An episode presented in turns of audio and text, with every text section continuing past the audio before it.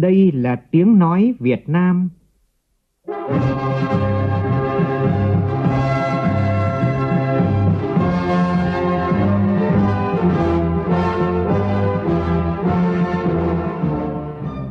là tiếng nói Việt Nam,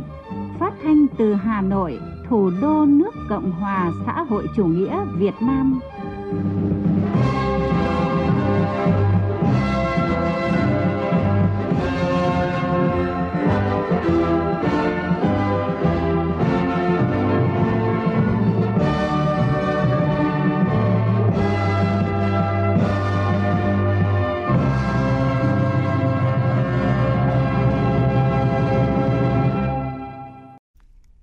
Kính chào quý vị và các bạn. Mời quý vị và các bạn nghe chương trình Thật sự trưa của Đài Tiếng Nói Việt Nam. Chương trình có những nội dung chính sau đây.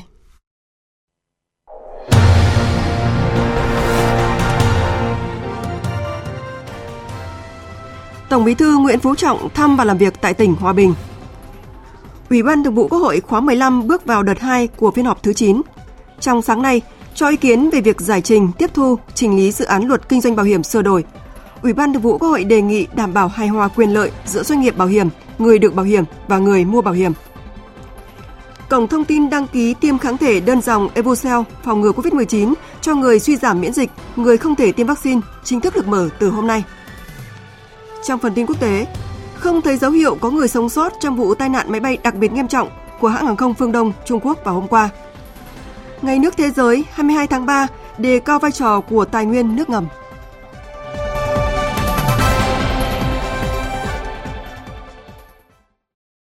Bây giờ là nội dung chi tiết.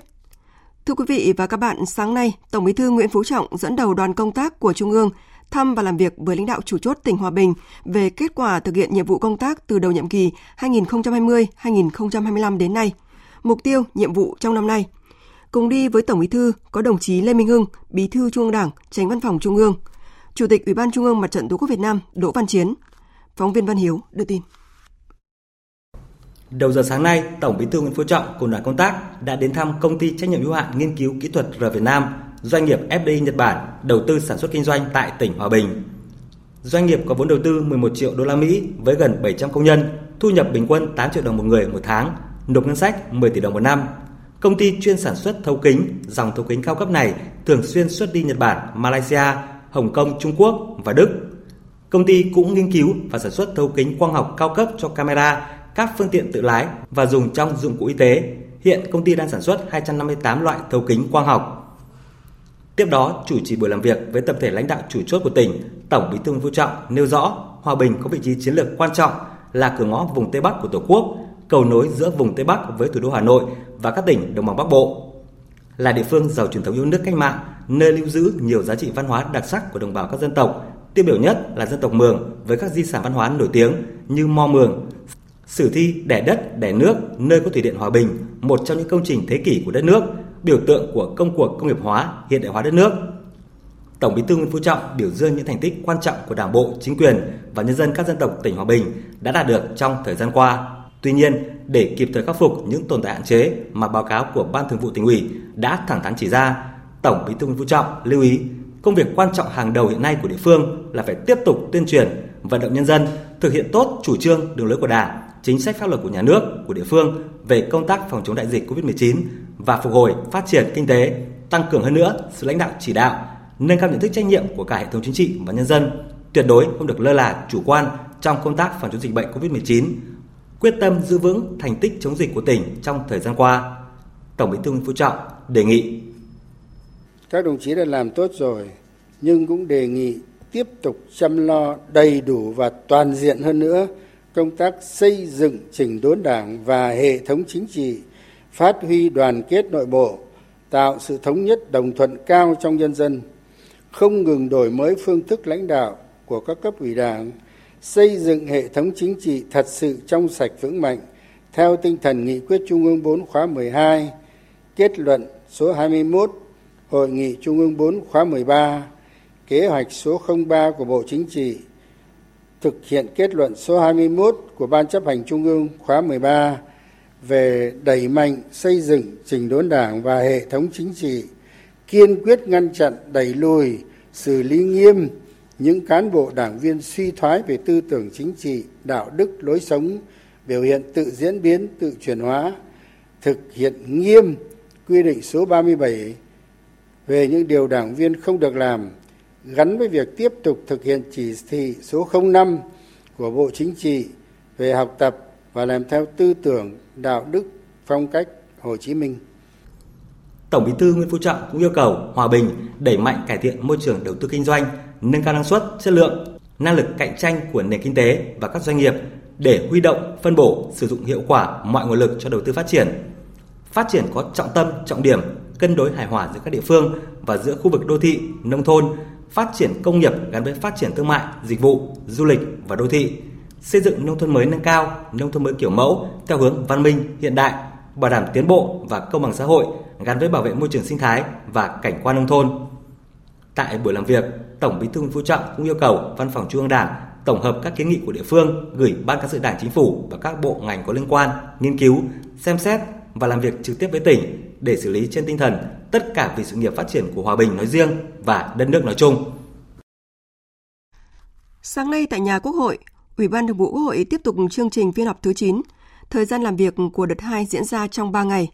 Trong đợt 2 này, Ủy ban Thường vụ Quốc hội sẽ xem xét thông qua nghị quyết về mức thuế bảo vệ môi trường đối với xăng, dầu, mỡ nhờn đến hết ngày 31 tháng 12 năm nay. Trong sáng nay, cho ý kiến về việc giải trình tiếp thu, trình lý dự án luật kinh doanh bảo hiểm sửa đổi, Ủy ban Thường vụ Quốc hội đề nghị đảm bảo hài hòa quyền lợi giữa doanh nghiệp bảo hiểm, người được mua bảo hiểm và người mua bảo hiểm. Phản ánh của phóng viên Lại Hoa. Dự thảo luật kinh doanh bảo hiểm sửa đổi cho phép các công ty bảo hiểm tự chủ hơn trong hoạt động kinh doanh. Trong đó, các cơ quan quản lý sẽ không can thiệp quá sâu vào mặt kỹ thuật và hoạt động của các công ty bảo hiểm như trước đây. Thay vào đó, vai trò của các cơ quan quản lý sẽ ưu tiên quản lý giám sát, thúc đẩy tính minh bạch và sự phát triển lành mạnh của thị trường bảo hiểm.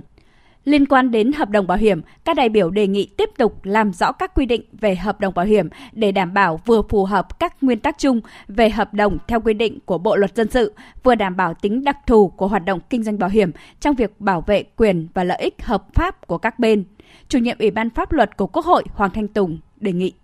Chúng tôi thấy rằng là một trong những nguyên tắc cơ bản trong cái việc xây dựng cái dự án luật này là phải đảm bảo hài hòa quyền lợi giữa doanh nghiệp bảo hiểm và người đọc bảo hiểm cũng như người mua bảo hiểm. Thì chúng tôi thấy rằng là có vẻ như là các quy định của dự thảo đang thiên về là bảo vệ các doanh nghiệp bảo hiểm mà chưa bảo vệ một cách đầy đủ, chưa đảm bảo nguyên tắc hài hòa à, đối với cái việc bảo vệ quyền lợi của người được bảo hiểm và người mua bảo hiểm. Chúng tôi đề nghị cân nhắc cái chỗ mà phục vụ hoạt động kinh doanh bảo hiểm. Ờ, bởi vì là cơ sở dữ liệu về vấn đề này do nhà nước bỏ tiền ra đầu tư mà hoạt động kinh doanh bảo hiểm thì là nó là thuần túy hoạt động của các doanh nghiệp tôi đề nghị phải cân nhắc Thẩm tra dự án luật, chủ nhiệm Ủy ban Kinh tế của Quốc hội Vũ Hồng Thanh cho rằng hợp đồng bảo hiểm là một chế định quan trọng trong lĩnh vực kinh doanh bảo hiểm để đảm bảo tính đặc thù của hoạt động kinh doanh bảo hiểm trong việc bảo vệ quyền và lợi ích hợp pháp của các bên. Ủy ban Kinh tế sẽ tiếp tục giả soát, hoàn thiện các quy định về hợp đồng bảo hiểm, về điều khoản loại trừ trách nhiệm bảo hiểm, giao kết hợp đồng bảo hiểm nhân thọ, bảo hiểm sức khỏe cho trường hợp qua đời, thời gian cân nhắc tham gia bảo hiểm, vân vân. Chủ tịch Quốc hội Vương Đình Huệ cho rằng dự án luật kinh doanh bảo hiểm sửa đổi là dự án luật khó, chuyên sâu, do đó cần nghiên cứu tiếp cận với thông lệ quốc tế, các hiệp định quốc tế. Về các loại hình bảo hiểm, Chủ tịch Quốc hội bày tỏ băn khoăn khi trong luật hơi tranh vênh chưa nhất quán với nhiều cách phân loại khác nhau. Bên cạnh đó, hợp đồng bảo hiểm phải đảm bảo lợi ích của người cung cấp dịch vụ, người làm hợp đồng và người được thụ hưởng. Chủ tịch Quốc hội đề nghị phải đảm bảo công khai minh bạch trong hoạt động của bảo hiểm.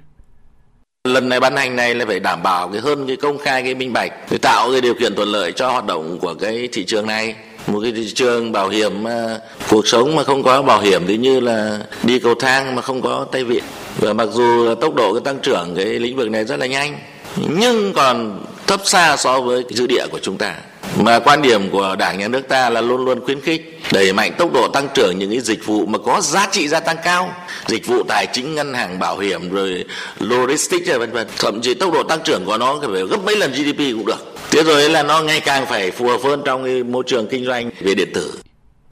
Cũng trong sáng nay, Ủy ban Thường vụ Quốc hội cho ý kiến vào việc giải trình tiếp thu chỉnh lý dự án luật điện ảnh sửa đổi. Ủy ban Thường vụ Quốc hội đề nghị quy định chính sách đầu tư, hỗ trợ và ưu đãi của nhà nước đối với hoạt động điện ảnh cần có chính sách đột phá hơn để phát triển điện ảnh và công nghiệp điện ảnh. Bên cạnh đó có các tiêu chí phân loại phim rõ ràng, minh bạch, áp dụng chung cho các hình thức phổ biến phim, đồng thời đề nghị bổ sung chủ thể đầu tư sản xuất phim sử dụng ngân sách nhà nước tại địa phương, tổ chức chính trị tại trung ương.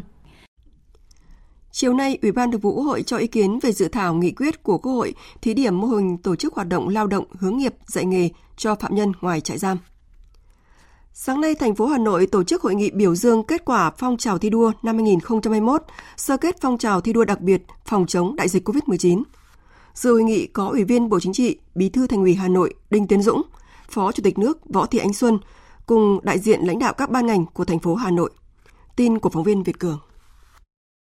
Triển khai nghị quyết số 128 của Chính phủ, thành phố đã phát động phong trào thi đua đặc biệt, trong đó 100% các đơn vị trực thuộc thành phố đã tích cực hưởng ứng phong trào với các nội dung thiết thực, hiệu quả, kịp thời, đảm bảo an sinh xã hội, chăm lo sức khỏe và đời sống nhân dân, đảm bảo giữ vững quốc phòng an ninh, trật tự an toàn xã hội trên địa bàn thành phố. Nhiều hoạt động hỗ trợ giúp đỡ người dân vùng dịch, lực lượng tuyến đầu chống dịch đã diễn ra sôi nổi, ấm áp, thể hiện nghĩa cử cao đẹp, tinh thần trách nhiệm với cộng đồng và khơi dậy khích lệ tinh thần yêu nước, tinh thần dân tộc, tương thân tương ái. Ông Nguyễn Văn Huấn, Chủ tịch Hội nông dân xã Hải Bối, huyện Đông Anh cho biết: hưởng ứng các phong trào thi đua của thành phố, Hội nông dân chúng tôi đã vào cuộc một cách rất tích cực, cử ra những lực lượng xung kích tham gia ứng trực ngày đêm ở các cái chốt kiểm soát y tế cũng như là chốt cách ly. Thế và chúng tôi phát động một cuộc vận động lớn đối với toàn thể hội viên là ủng hộ bằng kinh phí ủng hộ vào các cái hoạt động ở địa phương với tổng trị giá của chúng tôi như vậy đã thu được là gần 370 triệu đồng và trên 1.000 ngày công để ủng hộ vào các cái công tác phòng chống dịch ở tại địa phương. Dịp này, thay mặt lãnh đạo Đảng, Nhà nước, Phó Chủ tịch nước Võ Thị Ánh Xuân đã trao huân chương lao động hạng 3 cho các đơn vị đã có thành tích xuất sắc trong tham gia ủng hộ công tác phòng chống dịch COVID-19, góp phần vào sự nghiệp xây dựng chủ nghĩa xã hội và bảo vệ Tổ quốc. Bí thư Thành ủy Hà Nội Đinh Tiến Dũng trao bằng khen và cờ thi đua của Thủ tướng cho các tập thể cá nhân có thành tích xuất sắc trong công tác phòng chống dịch COVID-19 trên địa bàn Hà Nội. Sáng nay, Ủy ban dân thành phố Hồ Chí Minh tổ chức hội nghị tham vấn các nhà đầu tư góp ý hiến kế các giải pháp thực hiện định hướng phát triển kinh tế xã hội thành phố đến năm 2030. Tham dự hội nghị có Ủy viên Bộ Chính trị, Bí thư Thành ủy Nguyễn Văn Nên. Tin của phóng viên thường trú tại thành phố Hồ Chí Minh. Tại hội nghị, nhiều đại biểu cho rằng thành phố cần đẩy mạnh phát triển kinh tế số, hoàn thiện cơ sở hạ tầng giao thông, hệ thống cảng, dịch vụ logistics. Hiện nay, hạ tầng dịch vụ ở cảng Cát Lái chưa đủ đáp ứng nhu cầu. Thành phố cần tận dụng những cảng khu vực lân cận. Thành phố Hồ Chí Minh cần phát triển trung tâm phân phối hàng hóa thực phẩm tiêu dùng chất lượng cao trên cơ sở phát triển hệ thống bán lẻ, siêu thị, cửa hàng tiện lợi để người tiêu dùng có cơ hội tiếp cận nhiều hơn nguồn thực phẩm chất lượng cao, Thành phố nên đầu tư nhiều hơn phát triển trung tâm công nghiệp hỗ trợ cho lĩnh vực công nghệ cao, tăng cường hỗ trợ cho doanh nghiệp khởi nghiệp đổi mới sáng tạo. Bà Nguyễn Phương Thảo, Chủ tịch Tập đoàn Sovico cho rằng Chúng tôi kiến nghị thành phố tiếp tục phát triển thị trường chứng khoán từ mức 5,8 triệu tỷ tương đương với khoảng hơn 250 tỷ đô la Mỹ. Chúng ta có thể đưa cái mức này lên trên 100%, thậm chí 120% GDP quốc gia và sánh vai với các ờ, thị trường tiên tiến ở trên thế giới như New York, London, Singapore. Tại Hà Nội, sáng nay, Trung Đoàn Thanh niên Cộng sản Hồ Chí Minh tổ chức trao giải cuộc thi sáng tác Đại hội đoàn toàn quốc lần thứ 12 và công bố biểu trưng của đại hội. Tin của phóng viên Phương Thoa. Cuộc thi sáng tác biểu trưng Đại hội đoàn toàn quốc lần thứ 12 phát động từ ngày 29 tháng 10 năm 2021. Sau hơn một tháng triển khai, cuộc thi thu hút hơn 200 tác giả với 368 tác phẩm gửi về dự thi. Ban tổ chức đã lựa chọn trao một giải nhất, một giải nhì, một giải ba, bốn giải khuyến khích và một tác giả có nhiều tác phẩm dự thi. Trong đó giải nhất được trao cho tác phẩm của tác giả Vũ Hồng Quân ở Hà Nội. Tác giả Vũ Hồng Quân chia sẻ. À, cái biểu trưng của tôi thì được lấy cảm hứng từ hình tượng cánh chim à, đại hiện cho khát vọng vươn lên của đoàn thanh niên cũng như là sự nhiệt huyết của tuổi trẻ À, đi đến những miền đất của tổ quốc. Là màu xanh của đội đoàn thanh niên vẫn cũng là màu của khát vọng màu của khát khao. Cái màu ấy cũng là màu của tuổi trẻ đại diện cho cái à, sự à, hoài bão của tuổi trẻ nhiệt huyết. Nên dùng màu xanh là màu chủ đạo cho cái logo này. Theo Bí thư Trung ương Đoàn Thanh niên Cộng sản Hồ Chí Minh Nguyễn Tường Lâm, logo đạt giải nhất sẽ là biểu trưng chính thức của Đại hội đoàn toàn quốc lần thứ 12 và được công bố trên các phương tiện truyền thông, nền tảng số từ hôm nay. Sau cái ngày hôm nay thì logo này cũng sẽ được sử dụng xuyên suốt từ giờ đến ờ, khi diễn ra đại hội và tiếp sau đấy sẽ vẫn được tiếp tục sử dụng. Chúng tôi cũng sẽ triển khai nhiều hoạt động ờ, để đẩy mạnh công tác tuyên truyền về logo và tạo cái sự tương tác của đoàn viên thanh niên đối với sản phẩm mà chúng ta lựa chọn ngày hôm nay. Bên cạnh thay cái logo đại hội đoàn truyền thống này thì sẽ là logo đại hội ờ, đoàn toàn quốc và tiếp nữa là trong suốt cả một nhiệm kỳ 12 tiếp theo thì chắc chắn là logo này cũng sẽ tiếp tục được sử dụng trong rất nhiều hoạt động của đoàn. Chương trình tiếp tục với các thông tin đáng chú ý khác. Theo chiến lược tài chính đến năm 2030, trong giai đoạn 2021-2025, trần nợ công hàng năm không quá 60% GDP, nợ chính phủ không quá 50% GDP, nợ nước ngoài của quốc gia không quá 50% GDP. Đây là một trong những chỉ tiêu cơ bản đề ra trong chiến lược tài chính đến năm 2030 vừa được Thủ tướng Chính phủ phê duyệt. Mục tiêu và nhiệm vụ cụ thể của chiến lược là đảm bảo nguồn lực tài chính ngân sách góp phần thực hiện các mục tiêu, nhiệm vụ phát triển kinh tế xã hội và an ninh quốc phòng. Theo quyết định, giảm dần bộ chi ngân sách nhà nước, quản lý nợ công chặt chẽ, đảm bảo an toàn nợ công và an ninh tài chính quốc gia. Cụ thể, phấn đấu tăng thu tiết kiệm chi, giảm bộ chi ngân sách nhà nước để đạt được chỉ tiêu bộ chi ngân sách trong kế hoạch tài chính quốc gia và vay trả nợ công 5 năm 2021-2025, bình quân khoảng 3,7% GDP, đến năm 2030 xuống khoảng 3% GDP. Trường hợp có biến động rủi ro lớn, Bộ Tài chính kịp thời báo cáo Chính phủ trình Quốc hội xem xét và quyết định. Văn phòng Chính phủ vừa có công văn truyền đạt ý kiến chỉ đạo của Thủ tướng Chính phủ về chủ trương đầu tư dự án đường vành đai 4 vùng thủ đô Hà Nội. Theo đó, căn cứ ý kiến thống nhất của các thành viên chính phủ về chủ trương đầu tư dự án xây dựng đường vành đai 4 vùng thủ đô Hà Nội, Thủ tướng Chính phủ giao Bộ Kế hoạch và Đầu tư tiếp tục làm việc với thành phố Hà Nội, ra soát, hoàn thiện báo cáo nghiên cứu tiền khả thi, xây dựng báo cáo của Chính phủ trình Quốc hội phê duyệt chủ trương đầu tư theo đúng quy định của pháp luật. Bộ Giao thông Vận tải cũng vừa có văn bản gửi Ủy ban dân 12 tỉnh, thành phố gồm Hà Tĩnh, Quảng Bình, Quảng Trị, Quảng Ngãi, Bình Định, Phú Yên, Khánh Hòa, Cần Thơ, Hậu Giang, Bạc Liêu, Kiên Giang và Cà Mau về triển khai thực hiện dự án xây dựng công trình đường bộ cao tốc Bắc Nam phía Đông giai đoạn 2021-2025.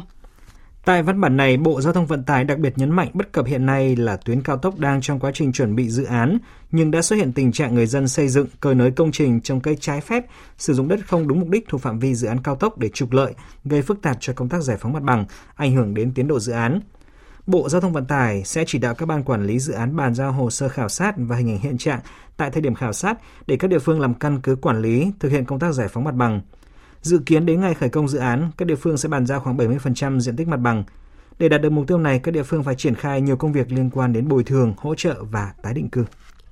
Nếu không gỡ được thẻ vàng, ngoài ảnh hưởng đến mục tiêu xuất khẩu thủy sản trị giá 500 triệu đô la Mỹ mà còn ảnh hưởng đến vị thế chính trị của Việt Nam trên trường quốc tế. Đây là khẳng định của Thứ trưởng Bộ Nông nghiệp và Phát triển Nông thôn Phùng Đức Tiến tại hội nghị giải pháp nâng cao hiệu quả khai thác chế biến tiêu thụ thủy sản diễn ra sáng nay tại tỉnh Thanh Hóa. Hội nghị có sự tham dự của đại biểu đến từ 28 tỉnh, thành phố ven biển, trong đó 13 tỉnh, thành phố tham gia họp trực tuyến. Phóng viên Sự Đức thông tin. Thông tin tại hội nghị cho biết là tổng sản lượng khai thác thủy sản năm 2021 đạt 3,88 triệu tấn. Sản lượng khai thác thủy sản 2 tháng đầu năm nay đạt 566.000 tấn. Giá trị xuất khẩu tăng, tính riêng 2 tháng đầu năm nay đạt 1,5 tỷ đô la Mỹ, tăng 51% so với cùng kỳ năm 2021. Tuy nhiên, việc đánh bắt chế biến và xuất khẩu thủy sản ở nước ta còn hạn chế bất cập. Công tác thực thi pháp luật, xử phạt các hành vi khai thác IUU còn rất thấp so với các vụ việc vi phạm. Đặc biệt là hành vi vi phạm vùng biển nước ngoài, ngắt kết nối thiết bị VMS, hạ tầng nghề cá và nguồn lực phục vụ cho nhiệm vụ chống khai thác IUU còn hạn chế. Phát biểu tại hội nghị, Thứ trưởng Bộ Nông nghiệp và Phát triển Nông thôn Phùng Đức Tiến cho biết. Năm nay là cái năm mà quyết tâm chính trị. Nếu chúng ta không gỡ được thẻ vàng, ngoài cái ảnh hưởng trên 500 triệu đô xuất khẩu sang đâu châu Âu, ảnh hưởng vị thế chính trị của Việt Nam trên trường quốc tế là rất đáng kể. Thứ nữa là cái hạ tầng thủy sản. Trong đó cái hạ tầng của khai thác cũng là vấn đề rất lớn, tồn động trong nhiều năm.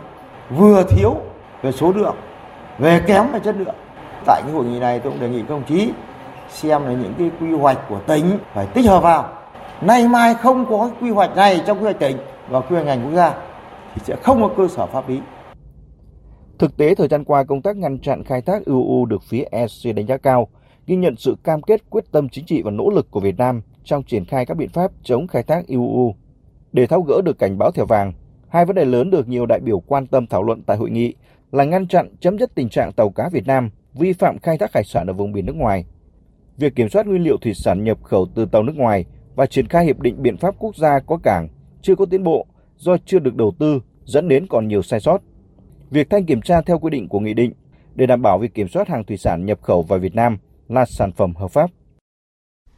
Về các hoạt động du lịch, từ ngày 25 đến ngày 27 tháng 3 tới, du khách tới thành phố Đà Nẵng và thành phố Hội An tỉnh Quảng Nam sẽ có cơ hội trải nghiệm bay trên khinh khí cầu rực rỡ sắc màu. Trong ngày hội khinh khí cầu chào đón chuyến bay quốc tế đầu tiên đến Đà Nẵng sau khi nước ta mở cửa hoàn toàn với du khách quốc tế. Tin của phóng viên Phương Cúc thường trú tại miền Trung. Thời gian diễn ra buổi trình diễn khinh khí cầu từ 19 giờ đến 20 giờ ngày 27 tháng 3 với các tiết mục rồng lửa, thổi cầu, dựng cầu tại lòng đường và vỉa hè đường Bạch Đằng. Bà Nguyễn Thị Hoài An, Giám đốc Trung tâm Xúc tiến Du lịch Đà Nẵng cho biết. Sắp tới chúng tôi cũng tổ chức rất là hoành tráng cái lễ chào đón đường bay quốc tế mở lại vào ngày 27 tháng 3. Cùng lúc đó thì chúng tôi cũng kết hợp nhiều cái hoạt động trong cái sự kiện đó, bao gồm à, ngày hội khinh khí cầu, đặc biệt là trong à, ngày 27 tháng 3 thì chúng tôi sẽ chào đón chuyến bay Singapore và chuyến bay từ Thái Lan cùng với những cái đoàn khách farm trip đến khảo sát du lịch Đà Nẵng sau một thời gian dài ngủ đông. Còn tại thành phố Hội An, tỉnh Quảng Nam, ngày hội khinh khí cầu sẽ diễn ra trong 2 ngày, 25 và 26 tháng 3. Đây là một trong những hoạt động nổi bật của chuỗi sự kiện hưởng ứng lễ khai mạc năm du lịch quốc gia Quảng Nam năm 2022. Theo đó, từ 19 giờ đến 20 giờ ngày 25 tháng 3 sẽ diễn ra chương trình Đêm Hoa Đăng với việc thổi lửa vào chiếc đèn lồng khổng lồ lung linh theo điệu nhạc. Bên cạnh đó sẽ có thêm hoạt động lắc thúng chai trên sông Hoài, tạo không khí sôi nổi, hứa hẹn sẽ mang đến ngày hội sôi động tuyệt vời cho du khách khi đến tham quan Hội An dịp này. Tạm biệt không khí sôi động với những chương trình du lịch phong phú ở miền Trung, chúng ta cùng đến với những biển mây bồng bềnh nơi dẻo cao, những phiên chợ nhộn nhịp trên lòng hồ, hương rượu hang chú, vị chè cổ thụ cùng tiếng khèn mông diều giặt ở huyện vùng cao Bắc Yên, tỉnh Sơn La, một vùng đất tiềm năng trên bản đồ du lịch vùng Tây Bắc cùng phóng viên Lê Hạnh để cùng cảm nhận vẻ đẹp của vùng đất nơi bồng bềnh mây phủ.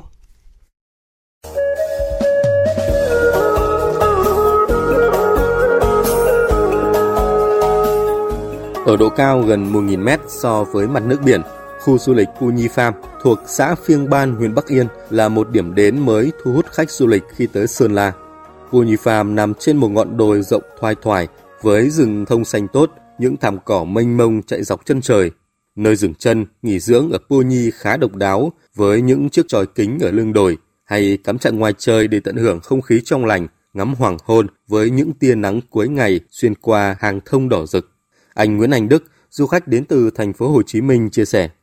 Lên đây thì cái đầu tiên mà mình thích nhất đó là cái đường để lên trên này và mình đi qua những cánh đồng nó có cái mùi lúa nó tạo cho mình cảm giác là rất là thoải mái. Mình rời xa cái thành phố như Hồ Chí Minh và Hà Nội á, thì lên đây cái không khí nó rất là tươi mới, cảm giác hít thở nó rất là sảng khoái. Cách trung tâm huyện Bắc Yên 14 km, vùng cao Tà Xùa là nơi được du khách mệnh danh là thiên đường săn mây đẹp nhất nhì Tây Bắc. Từ một trong những đỉnh núi cao nhất ở Tà Xùa, thu vào tầm mắt là những thung lũng, bản làng, ruộng bậc thang ẩn hiện trong biển mây cuồn cuộn. Nơi đây còn níu chân du khách bởi sắc màu văn hóa đa dạng hiện hữu trong bức tranh sinh hoạt, lao động sản xuất của bà con. Anh Nguyễn Trọng Chính, du khách đến từ Hà Nội cho biết. Mình rất vui đến à, Tà Xùa được nhìn thấy cái màu sắc đa văn hóa của bà con các dân tộc, đặc biệt là dân tộc Mông. Nổi bật nhất là cái kèn Mông. Thứ hai khám phá cái thương hiệu chè san tuyết. Ông Thảo A Mua, Phó Chủ tịch Ủy ban Nhân dân huyện Bắc Yên, tỉnh Sơn La cho biết, địa phương đã và đang khai thác những tiềm năng, thế mạnh gắn với bảo tồn những nét đẹp, giá trị văn hóa truyền thống trong phát triển du lịch, đồng thời tích cực thu hút đầu tư, nâng cao chất lượng hệ thống đường giao thông, cơ sở lưu trú, nguồn nhân lực phục vụ du lịch. Phấn đấu đến năm 2025 sẽ đón trên 300.000 lượt khách tới huyện Bắc Yên. Huyện Bắc Yên đã có kế hoạch cụ thể chi tiết về phát triển du lịch ở các khu du lịch đã được quy hoạch và đã được đầu tư thúc đẩy cái phát triển du lịch của huyện Bắc Yên trở thành cái điểm đến hấp dẫn cho du khách trong và ngoài nước.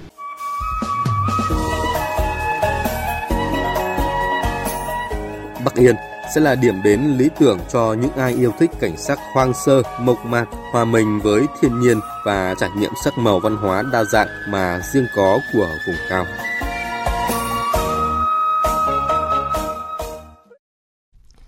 Một thông tin đáng chú ý đó là hôm nay, hệ thống bệnh viện Đa khoa Tâm Anh Hà Nội và thành phố Hồ Chí Minh chính thức mở cổng thông tin đăng ký tiêm kháng thể đơn dòng Evucel phòng ngừa COVID-19 cho người suy giảm miễn dịch hoặc người không thể tiêm vaccine. Tin của phóng viên Thúy Nga. Phó giáo sư tiến sĩ bác sĩ Trần Quang Bính, giám đốc chuyên môn bệnh viện đa khoa Tâm Anh thành phố Hồ Chí Minh chia sẻ, Evucel là kháng thể đơn dòng người COVID-19 đầu tiên trên thế giới, được cơ quan quản lý thực phẩm và dược phẩm Mỹ cấp phép sử dụng khẩn cấp, được nhiều quốc gia trên thế giới phê duyệt khẩn cấp nhằm bảo vệ kịp thời nhóm người dễ bị tổn thương trước COVID-19, đặc biệt là khi biến thể Omicron đang lan rộng. Với sự hỗ trợ của Bộ Y tế AstraZeneca Việt Nam, hệ thống bệnh viện đa khoa Tâm Anh đã đưa về Việt Nam kháng thể này để bảo vệ nhóm người yếu thế. Theo thống kê của Bộ Y tế, cả nước hiện có gần 230.000 người nhiễm HIV, 6.100 ca ghép tạng, gần 200.000 bệnh nhân mắc mới ung thư mỗi năm, hàng vạn người cao tuổi, người bệnh nền bị suy giảm miễn dịch đang cần thêm một lá chắn để bảo vệ sức khỏe trước các biến thể của SARS-CoV-2 lan rộng, trong khi khó có thể đáp ứng miễn dịch tốt mặc dù đã được tiêm đủ liều vaccine, thậm chí cả liều tăng cường. Để đăng ký tiêm kháng thể đơn dòng Evucel tại hệ thống bệnh viện đa khoa Tâm Anh Hà Nội và bệnh viện đa khoa Tâm Anh thành phố Hồ Chí Minh, người dân có thể đăng ký thông tin của mình và người thân tại địa chỉ website là tamanhhospital.vn hay là trên Facebook bệnh viện Tâm Anh hoặc là gọi các số tổng đài 1800 6858 0287 102 6789. Tiếp theo, biên tập viên Bùi Chuyên sẽ chuyển đến quý vị và các bạn một số thông tin về thời tiết. Trước khi hạ nhiệt vào ngày mai từ chiều tối nay ở Bắc Bộ, Bắc Trung Bộ sẽ có mưa rông, vùng núi và trung du Bắc Bộ có mưa vừa mưa to, có nơi mưa rất to. Nhưng mưa sẽ kéo dài sang cả ngày mai. Từ ngày mai Bắc Bộ trời chuyển rét, nhiệt độ thấp nhất phổ biến trong khoảng từ 16 đến 19 độ, vùng núi có nơi từ 13 đến 15 độ. Cường độ không khí lạnh cuối mùa không còn mạnh nên chỉ gây rét trong ngày mai. Sau đó sẽ lại tăng nhiệt dần. Từ Thanh Hóa đến Quảng Trị trưa và đầu giờ chiều nay nắng nóng, đặc biệt một vài nơi trên 35 độ. Về chiều tối có mưa rông nhiều nơi, cục bộ có mưa vừa, mưa to.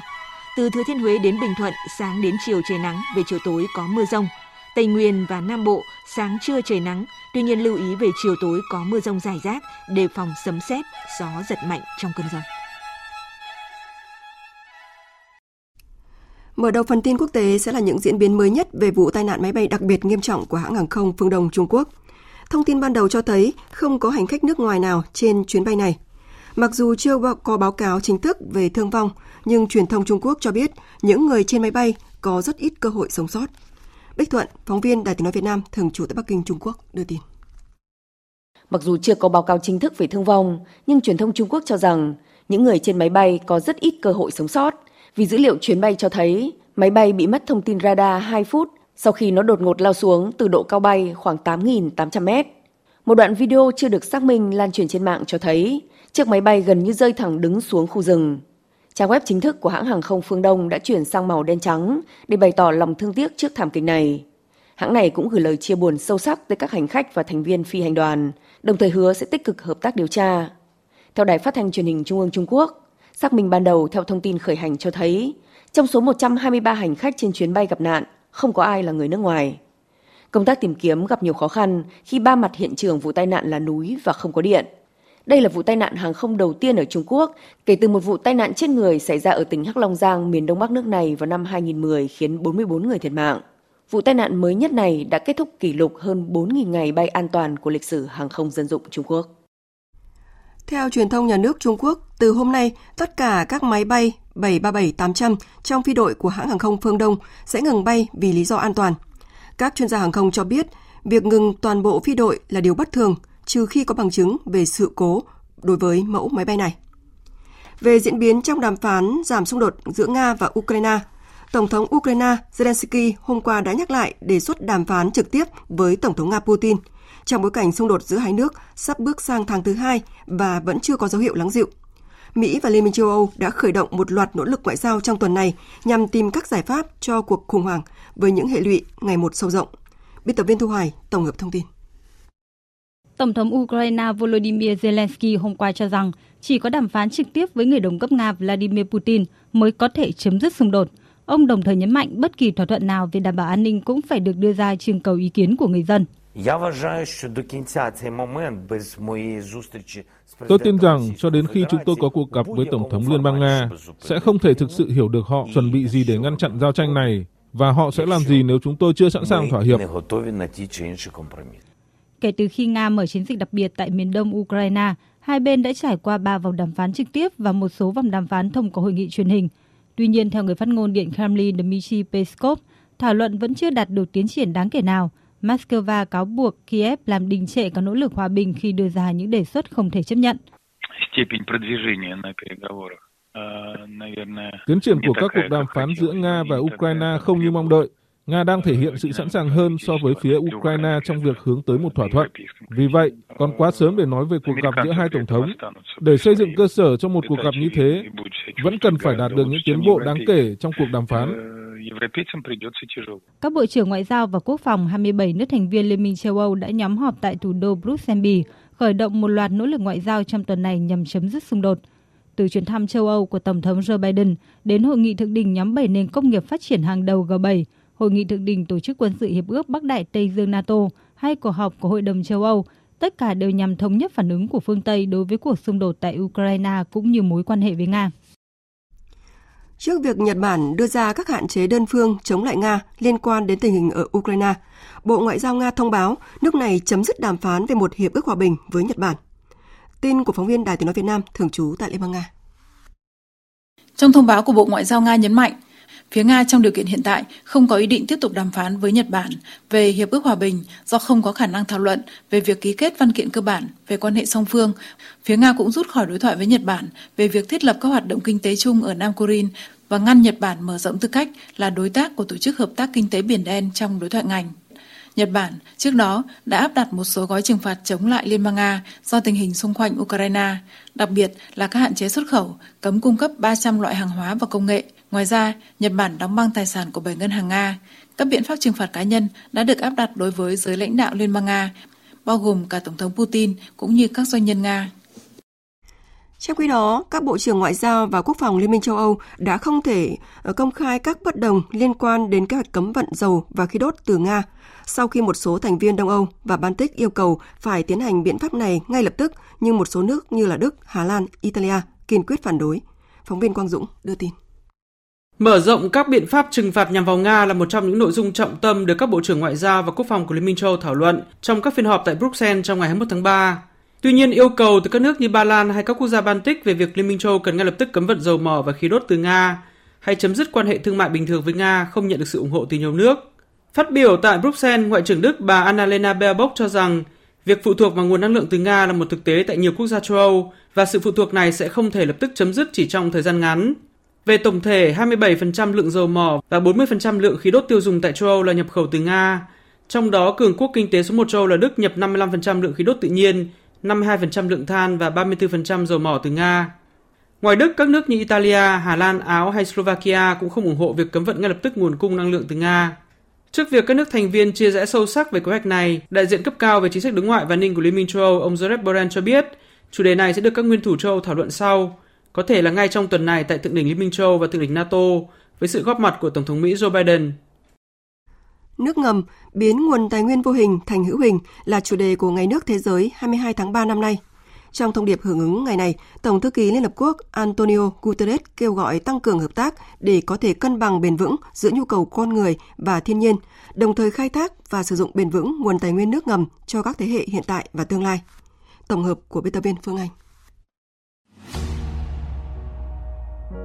Tổng thư ký Liên Hợp Quốc đặc biệt lưu ý nhu cầu về nước của nhân loại đang lớn dần khi áp lực lên nguồn nước ngày càng tăng do việc sử dụng quá mức, tình trạng ô nhiễm và biến đổi khí hậu. Các đợt hạn hán và sóng nhiệt diễn ra ngày càng gai gắt và thường xuyên hơn. Hiện nước ngầm đang chịu những sức ép lớn về suy giảm mực nước, cạn kiệt tầng chứa nước. Vì vậy, thế giới cần phải chung tay để quản lý tốt hơn tất cả các nguồn nước, bao gồm cả nguồn cung cấp nước ngầm. Các hoạt động nhân Ngày nước Thế giới năm nay chủ yếu nhấn mạnh vai trò quan trọng của nước ngầm trong hệ thống nước và vệ sinh, nông nghiệp, công nghiệp, hệ sinh thái và thích ứng với biến đổi khí hậu. Thông điệp bao trùm của chiến dịch là khai thác, bảo vệ và sử dụng bền vững nguồn nước ngầm sẽ là việc làm trọng tâm để tồn tại thích ứng với biến đổi khí hậu và đáp ứng nhu cầu của dân số ngày càng tăng. Theo bà Ayman Kara, chuyên gia về quản lý nguồn nước, đồng thời là thành viên của Hiệp hội nước quốc tế, Chủ đề nước ngầm năm nay chính là lời nhắc nhở mọi người hãy chú ý đến nguồn tài nguyên nước tiềm ẩn, vốn luôn được coi trọng nhưng chưa được công nhận đầy đủ giá trị trong hoạch định chính sách phát triển bền vững. Phần lớn dân số thế giới hiện dựa vào nguồn nước ngầm cho việc cung cấp nước uống, nhưng lớn nhất vẫn là sử dụng trong nông nghiệp. Vì tầm quan trọng của nó mà nước ngầm trở thành chủ đề chính của Ngày nước Thế giới năm nay. Và việc quản lý nguồn tài nguyên nước này cũng sẽ được tập trung thảo luận tại hội nghị và triển lãm Ngày nước Thế giới của Hiệp hội Nước Quốc tế ở Copenhagen, Đan Mạch vào tháng 9 tới diễn ra chỉ một ngày trước Ngày nước Thế giới 2022, một hội nghị quốc tế nổi bật khác vừa chính thức khai màn tại Dakar, Senegal. Đó là Diễn đàn nước Thế giới lần thứ 9, kéo dài từ ngày 21 đến ngày 26 tháng 3. Với chủ đề An ninh nguồn nước vì hòa bình và phát triển, đây là lần đầu tiên Diễn đàn nước Thế giới được tổ chức tại khu vực cận Sahara châu Phi.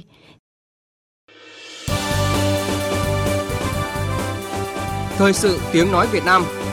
tin nhanh Bình luận sâu Tương tác đa chiều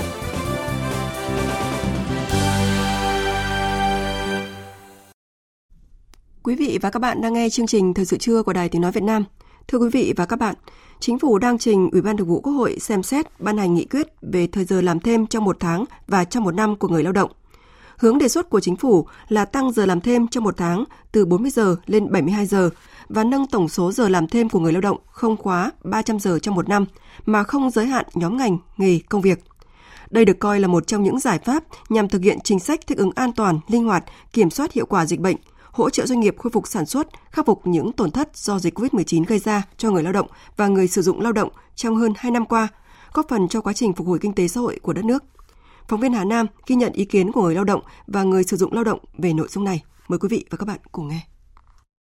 Gần 10 năm làm công nhân tại xí nghiệp Sơ Mi Tổng công ty May 10 ở quận Long Biên, Hà Nội, chị Nguyễn Thị Thương và đồng nghiệp đã rất quen với việc tăng ca làm thêm giờ. Thông thường, thời gian làm thêm của chị Thương khoảng 1 giờ mỗi ngày, có nghĩa ngày lao động của chị kéo dài từ 8 tiếng lên 9 tiếng. Tuy nhiên, từ tháng 2 đến nay, công ty có những đơn hàng gấp, trong khi xí nghiệp lại có nhiều người lao động trở thành F0 phải nghỉ việc hàng loạt chị Nguyễn Thị Thương và đồng nghiệp cùng dây chuyền đã thống nhất làm thêm 2 giờ mỗi ngày để kịp lô hàng. Trong 2 tiếng làm thêm cuối ngày, chị Thương nhận mức lương cao gấp rưỡi so với lương 8 giờ làm chính thức trong ngày. Ngoài ra, chị và đồng nghiệp cũng có thêm khoản phụ cấp, thưởng định mức, được thêm một bữa ăn ca, bữa phụ trong ngày.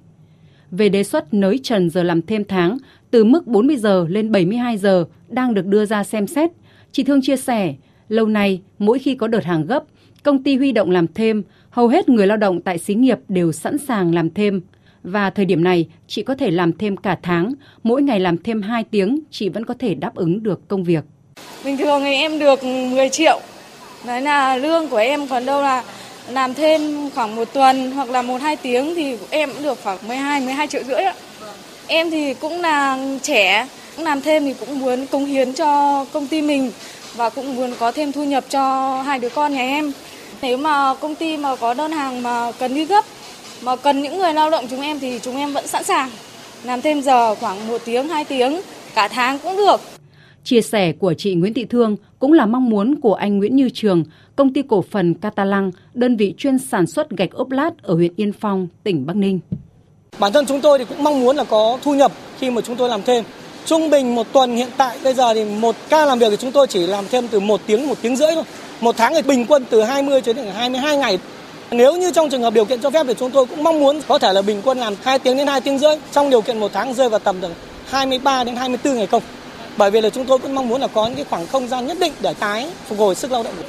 Theo quy định tại Điều 107 Bộ Luật Lao động, người sử dụng lao động được phép thỏa thuận với người lao động làm thêm không quá 40 giờ một tháng, đồng thời chỉ có một số ngành nghề công việc như dệt may, da dày, chế biến thủy hải sản được làm thêm từ trên 200 giờ đến 300 giờ một năm.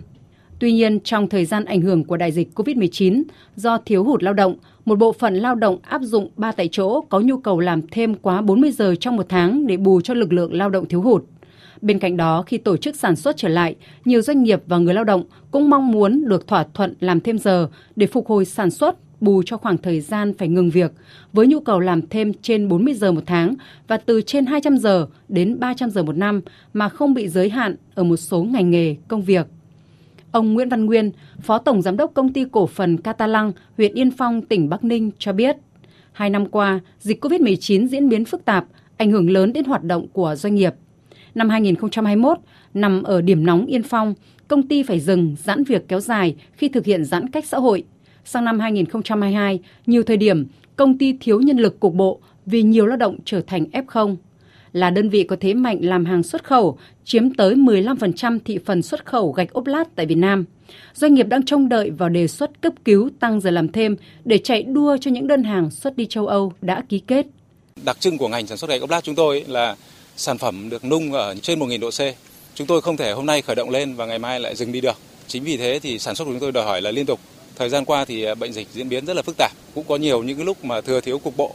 nên chúng tôi rất cần thiết phải được làm thêm giờ cung ứng các đơn hàng cho châu Âu. Chúng tôi kiến nghị là nhà nước nên điều chỉnh tăng giờ làm thêm cho công nhân theo năm, à, không nên tăng theo tháng. Tăng theo tháng là cơ sở để tăng theo năm nhưng mà giao cho các doanh nghiệp thì nên giao theo năm, thuận lợi hơn, linh hoạt hơn cho chúng tôi trong việc điều tiết. Tương tự, tại Tổng công ty May 10, ông Bạch Thăng Long, Phó Tổng Giám đốc công ty cho biết, toàn công ty có trên 12.000 lao động làm việc tại các công ty xí nghiệp thành viên ở 8 tỉnh thành phố. Dịch COVID-19 chỉ tính từ sau Tết đến nay, bình quân các xí nghiệp phân xưởng, số người lao động F0 đã chiếm khoảng 40%. Nhiều công nhân F0 phải nghỉ việc cả chục ngày, các dây chuyền năng suất đều giảm từ 50 đến 70%, khiến các đơn hàng bị ảnh hưởng. Doanh nghiệp đã làm việc lại với nhiều đối tác để xin kéo dài thời gian giao hàng. Vì vậy, tăng giới hạn giờ làm thêm lúc này là giải pháp cần thiết giúp doanh nghiệp tăng tốc bù lại khoảng thời gian thiếu hụt. Ngành may của chúng tôi, thời vụ cao điểm chúng tôi kéo dài trong khoảng độ 6 đến 7 tháng. Mặc dù là luật là cho phép làm đến 300 giờ một năm, nhưng mà nhiều đơn vị sản xuất mùa vụ thì cái thời điểm nhu cầu làm thêm giờ cao hơn. Về phía doanh nghiệp, chúng tôi mong muốn linh hoạt cái chính sách trong cái việc giờ làm thêm. Chúng ta không bị bó trong 40 giờ một tháng nữa là bình quân khoảng 1,5 giờ một ngày nữa mà nên nới rộng hơn, ít nhất cũng không vượt quá là 60 giờ một tháng. Tổng cái mức giờ làm thêm trong năm thì chúng tôi đang được hưởng ở mức 300 giờ, chúng tôi cũng đề xuất nâng lên là mức 400 giờ. Xuất phát từ thực tế khó khăn do dịch COVID-19 gây ra, Chính phủ giao Bộ Lao động Thương binh và Xã hội phối hợp với các bộ ngành đề xuất Chính phủ trình Ủy ban Thường vụ Quốc hội xem xét ban hành nghị quyết về giờ làm thêm trong một tháng và trong một năm của người lao động. Về thời gian áp dụng, Bộ Lao động Thương binh và Xã hội đề xuất tăng giờ làm thêm được thực hiện đến hết ngày 31 tháng 12 năm 2022. Có nghĩa, việc tăng giờ làm thêm chỉ là tạm thời trong thời gian ngắn và trước mắt thực hiện trong năm 2022. Đây là giải pháp tình thế trong hoàn cảnh đặc biệt để kịp thời đáp ứng yêu cầu cấp bách, hỗ trợ đời sống nhân dân, người lao động. Đồng thời, đáp ứng nhu cầu sử dụng lao động và tăng sự linh hoạt việc bố trí sản xuất kinh doanh của doanh nghiệp trong bối cảnh dịch COVID-19. Tiếp tục chương trình là trang tin đầu tư tài chính và bản tin thể thao. Trang tin đầu tư tài chính.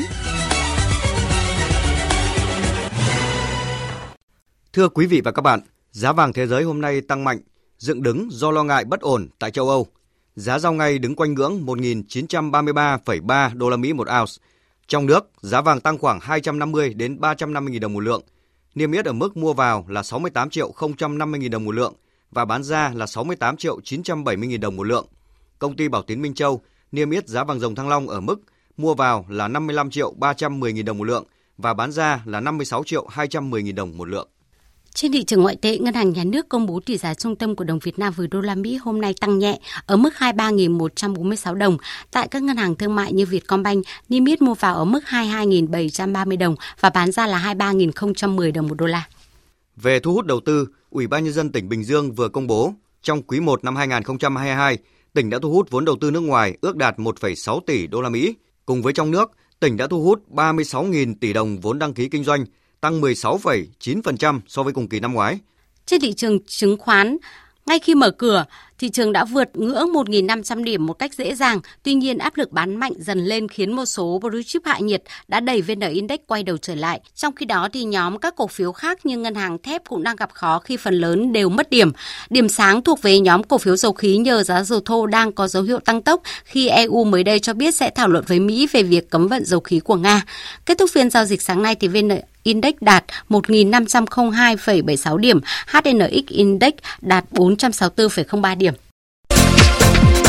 Đầu tư tài chính biến cơ hội thành hiện thực. Đầu tư tài chính biến cơ hội thành hiện thực. Thưa quý vị và các bạn, các chuyên gia, nhà phân tích thị trường đưa ra những nhận định Dự báo về xu hướng triển vọng và cơ hội đầu tư vào thị trường bất động sản Việt Nam trong năm 2022 vẫn rất tiềm năng, nhất là khu vực gần sân bay, các khu công nghiệp. Phóng viên Hà Nho phân tích. Thời gian quý 1 năm nay chủ yếu vẫn là các bước đi dò đường của các nhà đầu tư khi thị trường vẫn sôi động trên giấy. Đối với phân khúc nhà ở cho thuê chịu ảnh hưởng mạnh từ dịch bệnh thì nay bắt đầu có các hoạt động mở cửa trở lại theo dòng chảy của du lịch bất động sản nghỉ dưỡng. Tuy vậy, tư vấn cho các nhà đầu tư mới tham gia thị trường thì cần thận trọng lựa chọn các phân khúc phù hợp vào thời điểm này có tính thanh khoản trong tương lai. Chuyên gia kinh tế tiến sĩ Trần Kim Trung phân tích. Thực ra chúng ta mất ảnh hưởng bởi Covid và những tháng đầu năm thì thị trường bất động sản về cơ bản cũng chỉ là đang tìm kiếm và lựa chọn thôi. Thế nên là với mỗi một chủ thể phải chọn cái nào là địa bàn chiến lược, sản phẩm chiến lược và lợi ích cốt lõi. Nhìn lại một năm 2021 đầy khốc liệt với thị trường bất động sản thế giới và Việt Nam, điểm nhấn đáng chú ý là lực lượng nhà đầu tư mới tham gia thị trường phần nào kích cầu nhu cầu đầu tư. Còn về lâu dài, lượng nhà đầu tư này sẽ ở lại với thị trường thì cơ hội trở thành nhà đầu tư chuyên nghiệp sẽ lớn mạnh hơn và đây chính là cách nhà đầu tư bền vững tạo đà cho thị trường bất động sản phục hồi trong nay mai. Phân khúc có cơ hội nhất đối với các nhà đầu tư vẫn là bất động sản nghỉ dưỡng. Tuy vậy, vướng mắc lớn nhất hiện nay chính là về mặt pháp lý của bất động sản này đang cản trở nhất định về nguồn cung trên thị trường. Hy vọng là từ năm 2022 trở đi, với sự vào cuộc của các bộ ngành liên quan sẽ ít nhiều buộc phải hoàn thiện các thủ tục, tình trạng pháp lý của các dự án sẽ được khắc phục và đây chính là cơ sở để phân khúc này phát triển, mở ra cơ hội đầu tư rất lớn trên thị trường. Luật sư Trương Thanh Đức, công ty luật An Vi phân tích tạo điều kiện phát triển ấy, thì tôi nghĩ rằng cái quan trọng nhất là pháp lý. pháp lý khi mà những tài sản lớn như vậy tài sản lâu dài như vậy giá trị ừ, người ta rất cần một cái chế độ pháp lý rõ ràng để mua bán để chuyển nhượng để tích lũy thị trường thì tôi nghĩ rằng là chúng ta tạo hành lang pháp lý chúng ta uh, tạo hành lang rõ ràng thì tự thị trường họ sẽ vận động theo các chuyên gia thì đối với bất động sản công nghiệp có khả năng trở thành xu hướng lâu dài Do có sự dịch chuyển từ Trung Quốc và các cơ sở hạ tầng Việt Nam đang ngày càng phát triển, lực lượng lao động dồi dào. Trong bối cảnh ấy thì hoạt động đầu tư xây dựng hệ thống cảng hàng không nước ta cũng được coi là lực đẩy. Ông Vũ Cương Quyết, Tổng Giám đốc Đất Xanh miền Bắc lấy ví dụ. Uh, cho sân bay cũng như là các nhu cầu về lao động cho sân bay và các cái cung cấp phụ trợ cho sân bay khi mà sân bay đi vào hoạt động là vô cùng lớn. Vì các cái nhu cầu này kéo theo lao động, kéo theo cái nhu cầu ờ, nhà ở, nhu cầu về bất động sản. Với bất động sản ở Đồng Nai, cái thị trường đất nền sẽ là cái thị trường được hưởng lợi và giá của đất nền ở Đồng Nai hiện tại cũng đang ở mức độ khá hợp lý so với thành phố Hồ Chí Minh, đang rẻ hơn Bình Dương. Nhận định chung về thị trường bất động sản trong bối cảnh mới, các chuyên gia đã chỉ ra một số yếu tố rủi ro đến thị trường như từ dịch bệnh, từ bất cập khoảng trống pháp luật. Vì thế mà thách thức về nguồn cung sản phẩm sẽ chưa dồi dào ngay, giá các nguyên vật liệu tăng nhanh cũng sẽ là những rào cản với thị trường bất động sản nước ta, đòi hỏi các nhà đầu tư cần hết sức tỉnh táo để lựa chọn phân khúc phù hợp và khu vực có tính thanh khoản trong tương lai.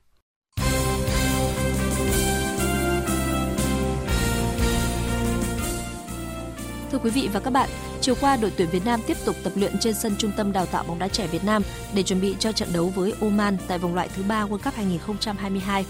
Ở buổi tập này, huấn luyện viên Park Hang-seo dành phần lớn thời lượng cho các nội dung về chiến thuật cũng như giả soát mức độ tương thích của các vị trí trên sân thông qua thi đấu đối kháng. Điểm đáng mừng là những nhân tố trẻ mới được điều chuyển từ U23 Việt Nam sang đều thể hiện sự bắt nhịp nhanh, trong khi đó các cựu binh dày dặn kinh nghiệm cũng cho thấy phong độ khá tốt. Cũng trong ngày hôm qua, đội tuyển Futsal Việt Nam đã lên đường sang Thái Lan tập huấn nhằm chuẩn bị cho giải vô địch Futsal Đông Nam Á 2022.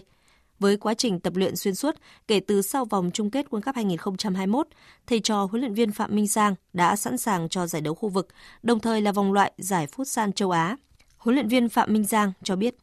Ờ, giai đoạn chuẩn bị ở Việt Nam thì gian chủ yếu là mình tập những cái chiến thuật chung để cho tất cả thủ nắm hết tất cả chiến thuật của mình. Sau đó anh qua đó mình giá cho hữu. À, mình sẽ đụng với ba câu lạc bộ của Thái Lan là câu lạc bộ mạnh nằm khoảng ờ, top 5 của Thái Lan. Thì ba trận đấu đó anh nghĩ nó sẽ giúp ích cho đội mình, mình rất là nhiều. Sau 3 trận giao hữu, đội tuyển Futsal Việt Nam sẽ chốt danh sách 16 cầu thủ trước khi bước vào giải vô địch Đông Nam Á 2022 cũng tại Thái Lan vào đầu tháng 4. Trước thềm SEA Games 31, đội tuyển Kuras Việt Nam đã có chuyến tập huấn chất lượng ở Uzbekistan và đạt thành tích cao tại giải Kuras vô địch châu Á 2022. Cụ thể, đội giành được một huy chương bạc và ba huy chương đồng, trong đó võ sĩ Trần Thị Thanh Thủy giành huy chương bạc ở hạng cân trên 87 kg, ba huy chương đồng thuộc về võ sĩ Tô Thị Trang, Vũ Ngọc Sơn và Bùi Minh Quân. Đánh giá về giải đấu, huấn luyện viên Nguyễn Tuấn Học cho biết. Về chất lượng chuyên môn của giải uh, vô địch Kurat châu Á lần này thì tôi đánh giá rất là cao vì tất cả các uh, quốc gia đều cử những vận động viên tốt nhất của họ để tham dự. Thì nhất là những hạng cân nam, đây là cũng là một hạng cân những hạng cân rất mạnh, thế là cũng đầy khó khăn cho các vận động viên chúng ta. Cũng theo huấn luyện viên trưởng đội tuyển Kuras quốc gia, thành tích mà các vận động viên đạt được là bước chạy đà ấn tượng trước thềm SEA Games 31. Qua đây cũng là cái bài học uh, cũng như kinh nghiệm quý báu để dành cho các vận động viên chúng ta trong các uh, giải và cũng là chuẩn bị SEA Games 31 tổ chức tại Việt Nam thì tôi hy vọng đây là là những cái ờ, cơ hội để các em có thể thể hiện tốt tại ờ, SEA Games 31 để giành thành tích tốt cho đội tuyển ờ, Kuras. Sau giải này, đội tuyển Kuras Việt Nam còn tham dự thêm một giải giao hữu quốc tế nữa trước khi trở lại Uzbekistan tập huấn đến ngày 30 tháng 3 rồi trở về Việt Nam. Với những đợt cọ sát hữu ích như thế này, đội tuyển Kuras Việt Nam kỳ vọng sẽ giành từ 6 tới 7 huy chương vàng tại SEA Games tới.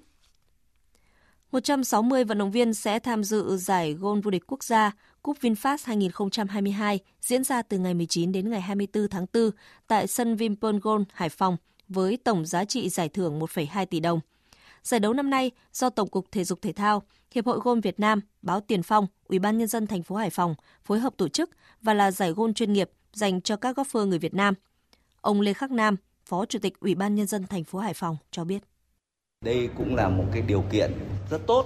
để Hải Phòng quảng bá về đất, người và tiềm năng thế mạnh về du lịch cũng như thể thao của thành phố. Hải Phòng đã giao cho các cái sở, ban ngành, các địa phương liên quan phối hợp chặt chẽ với ban tổ chức để làm sao mà tổ chức cái giải gôn này được tốt nhất Ông Nguyễn Thái Dương, chuyên viên phụ trách môn gôn Tổng cục Thể dục Thể thao, nhấn mạnh về ý nghĩa của giải đấu lần này.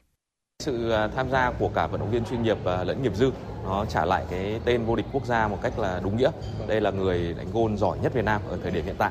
À, từ trước đến giờ thì rõ ràng là cái giải vô địch quốc gia hay còn gọi là giải vô địch nghiệp dư quốc gia chỉ dành cho các à, vận động viên nghiệp dư thì lần này thì chúng ta sẽ trả lại đúng cái tên của nó chúng ta sẽ nhìn thấy những cái tên tuổi chuyên nghiệp à, hiện tại đang thi đấu quốc tế của chúng ta như là Trần Lê Duy Nhất à, Trương Chí Quân à, rồi còn nhiều tên tuổi khác nữa à, cũng đang à, thi đấu chuyên nghiệp ở trong à, đấu trường trong nước cũng như là một số đấu trường ở khu vực. Giải vô địch gôn quốc gia có quỹ tiền thưởng lên tới 1,2 tỷ đồng, trong đó 1 tỷ đồng dành cho bảng nam và 200 triệu đồng dành cho bảng nữ. Tính đến thời điểm hiện tại, quỹ tiền thưởng dành cho bảng nữ đang là cao nhất từ trước đến nay. Đây cũng là tín hiệu đáng mừng nhằm thúc đẩy phát triển gôn nữ đỉnh cao ở Việt Nam.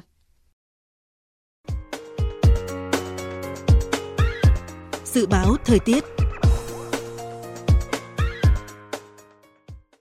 Trung tâm Dự báo Khí tượng Thủy văn Quốc gia cho biết khoảng tối và đêm nay không khí lạnh sẽ ảnh hưởng đến khu vực vùng núi Bắc Bộ và sau đó ảnh hưởng đến các khu vực khác của Bắc Bộ và Trung Trung Bộ. Do ảnh hưởng của không khí lạnh, ở khu vực vùng núi và Trung Du Bắc Bộ có mưa vừa, mưa to, có nơi mưa rất to. Ở Bắc Bộ trời chuyển rét với nhiệt độ thấp nhất phổ biến từ 16 đến 19 độ, vùng núi có nơi từ 12 đến 14 độ. Và sau đây sẽ là phần dự báo chi tiết các khu vực chiều và đêm nay. Phía Tây Bắc Bộ có mây, chiều có mưa rào và rông vài nơi. Riêng Lai Châu Điện Biên có mưa rào và rông, chiều tối và đêm có mưa vừa, mưa to có nơi mưa rất to và rông, nhiệt độ từ 17 đến 31 độ. Phía Đông Bắc Bộ nhiều mây, chiều giảm mây trời nắng, chiều tối và đêm có mưa rào và rông rải rác, cục bộ có mưa vừa mưa to. Riêng khu vực vùng núi và Trung Du có mưa vừa mưa to, có nơi mưa rất to, nhiệt độ từ 16 đến 30 độ. Khu vực từ Thanh Hóa đến Thừa Thiên Huế có mây, chiều nắng, vùng núi phía Tây có nơi có nắng nóng, chiều tối và đêm có mưa rào và rông vài nơi. Riêng phía Bắc cục bộ có mưa vừa, mưa to, nhiệt độ từ 20 đến 33 độ, phía Nam cao nhất từ 32 đến 35 độ. Khu vực từ Đà Nẵng đến Bình Thuận có mây, chiều nắng, chiều tối và đêm có mưa rào và rông vài nơi, nhiệt độ từ 23 đến 33 độ. Tây Nguyên có mây, chiều nắng, chiều tối và đêm có mưa rào và rông vài nơi, nhiệt độ từ 19 đến 33 độ. Nam Bộ có mây, chiều nắng, chiều tối và đêm có mưa rào và rông vài nơi, nhiệt độ từ 24 đến 35 độ. Khu vực Hà Nội nhiều mây, chiều giảm mây trời nắng, chiều tối và đêm có mưa rào và có nơi có rông, cục bộ có mưa vừa mưa to, nhiệt độ từ 16 đến 30 độ. Tiếp theo là dự báo thời tiết biển, vịnh Bắc Bộ từ đêm có mưa rào và rông rải rác, tầm nhìn xa trên 10 km, giảm xuống từ 4 đến 10 km trong mưa, gió đông nam đến nam cấp 4 cấp 5, từ đêm gió chuyển hướng đông bắc mạnh dần lên cấp 6 giật cấp 7 cấp 8, biển động.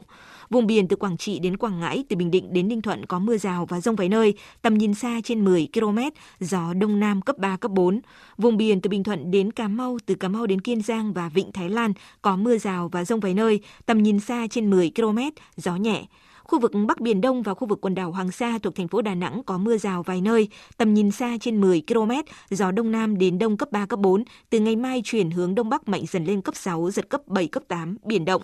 Khu vực giữa và Nam Biển Đông và khu vực quần đảo Trường Sa thuộc tỉnh Khánh Hòa có mưa rào và có nơi có rông, tầm nhìn xa trên 10 km, gió Đông Nam đến Đông cấp 3, cấp 4. Vừa rồi là thông tin dự báo thời tiết. Trước khi kết thúc chương trình, chúng tôi tóm được những tin chính đã phát.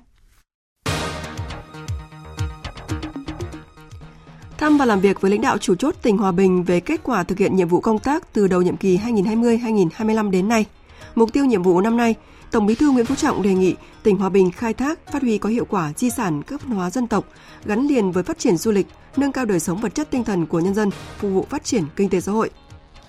Cho ý kiến về giải trình tiếp thu trình lý dự án luật kinh doanh bảo hiểm sửa đổi, Ủy ban Thường vụ Quốc hội đề nghị đảm bảo hài hòa quyền lợi giữa doanh nghiệp bảo hiểm và người mua bảo hiểm. Cổng thông tin đăng ký tiêm kháng thể đơn dòng Evucel phòng ngừa COVID-19 cho người suy giảm miễn dịch hoặc người không thể tiêm vaccine ngừa COVID-19 chính thức được mở từ hôm nay. Evucel là kháng thể đơn dòng ngừa COVID-19 đầu tiên trên thế giới, được Cục Quản lý Thực phẩm và Dược phẩm Hoa Kỳ cấp phép sử dụng khẩn cấp, được nhiều quốc gia trên thế giới phê duyệt khẩn cấp nhằm bảo vệ kịp thời nhóm người dễ bị tổn thương trước COVID-19. Không thấy dấu hiệu có người sống sót trong vụ tai nạn máy bay nghiêm trọng của hãng hàng không Phương Đông Trung Quốc vào chiều qua. Hiện công tác cứu hộ vụ tai nạn máy bay này vẫn đang được cấp rút tiến hành.